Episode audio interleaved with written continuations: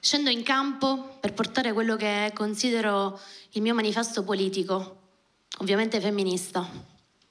Mi chiedo un po' di solennità e di attenzione. Lo dirò forte e chiaro perché lo dirò una volta soltanto. Io sono estremamente favorevole alle dick pic. Le dick pic. Quelle che voi, popolino, chiamate volgarmente, con un certo pressappochismo, le foto del cazzo. Perché ci danno un preavviso. E se scattate in HD possono arrivare a salvarci la vita. Perché ci forniscono immediatamente una carta d'identità del soggetto in esame. Banalmente, dimensioni, peso, struttura idraulica. Se siamo fortunate anche hobby e passatempi. Perché vedete, non ce lo dicono mai, ma la prima volta che ti ritrovi faccia a faccia con il pene di uno sconosciuto è tardi.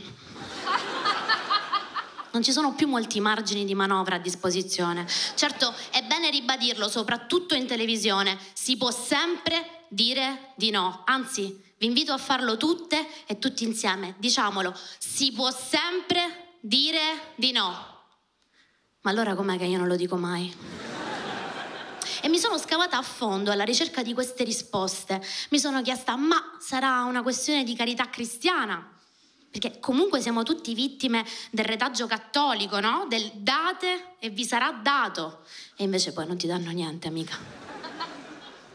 No, allora forse è una questione di tenerezza. Per tutte queste foto di cazzettini che mi ritrovo nel telefono, piene di filtri, a volte anche di stickers sopra, che assomigliano tantissimo alle foto che pubblicate voi sui social dei vostri figli, dei vostri nipoti. E poi ci sono arrivata. È una questione di buona educazione. Perché io mi ricordo che pure quando ero piccola mia mamma me lo diceva sempre, Valentina, non lo puoi dire che schifo se prima non hai assaggiato.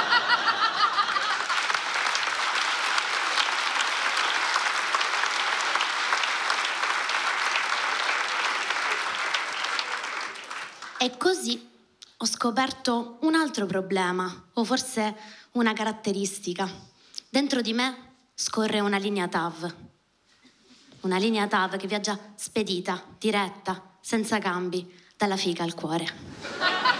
Questa l'ho presa da Alda Merini. Per cui nella vita, in passato, mi è successo quasi sempre che quando andavo a letto con qualcuno, così stupidamente mi innamoravo. Ho detto quasi sempre, e lo ripeto quasi sempre, perché in questa lunga carriera di fondo, e quando dico fondo intendo quello che ho toccato più e più volte, di certo non mi sono fatta mancare svariati esseri spregevoli. Pensate, persino un foggiano una volta. Però tutte queste esperienze, chiamiamole pure autodegradanti, sono state didattiche, perché hanno fatto sì che io diventassi la donna che sono oggi una che può orgogliosamente dire da questo glorioso palco che finalmente ha smesso di scopare a caso.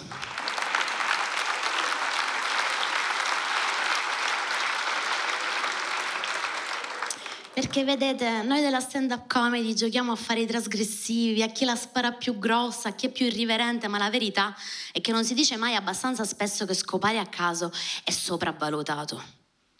E ogni volta che dico queste cose mi si avvicina sempre un mio fan, di solito un sessantenne pregiudicato, che è uno di quelli che a me piace chiamare nostalgici, che sornione mi sussurra all'orecchio, beh Valentina, ma tu parli così semplicemente perché esci con quelli della tua età? Dovresti provare con quelli di un tempo. Ah, ma quale tempo? Beh, Prima, prima. Ma prima quando? Prima che arrivaste voi, femministe, cagne maledetti, a dire che la galanteria era un retaggio patriarcale. Ma io veramente questa cosa non l'ho detta mai. Anzi, se qualcuno mi vuole offrire da bere, io prendo un gin tonic con una spruzzatina di succo di lime perché ormai sono una signora. Comunque, tornando a noi. Secondo me il punto non è che prima ci fosse la galanteria e oggi non c'è più. Prima non c'era la tecnologia. E mi vengo subito a spiegare. Chiudete gli occhi. Facciamo un gioco. Chiudete gli occhi, pezzi di merda. seguite la mia voce, inspirate gonfiando l'addome e poi espirate sgonfiandolo. Nel frattempo visualizzate il cazzo butterato, sifilitico, cirrotico di Charles Bukowski. Ce l'avete? Aprite gli occhi, amici. E adesso io vi dico che se Charles Bukowski avesse avuto uno smartphone tra le mani, col cazzo, non il suo, che avrebbe scopato così tanto.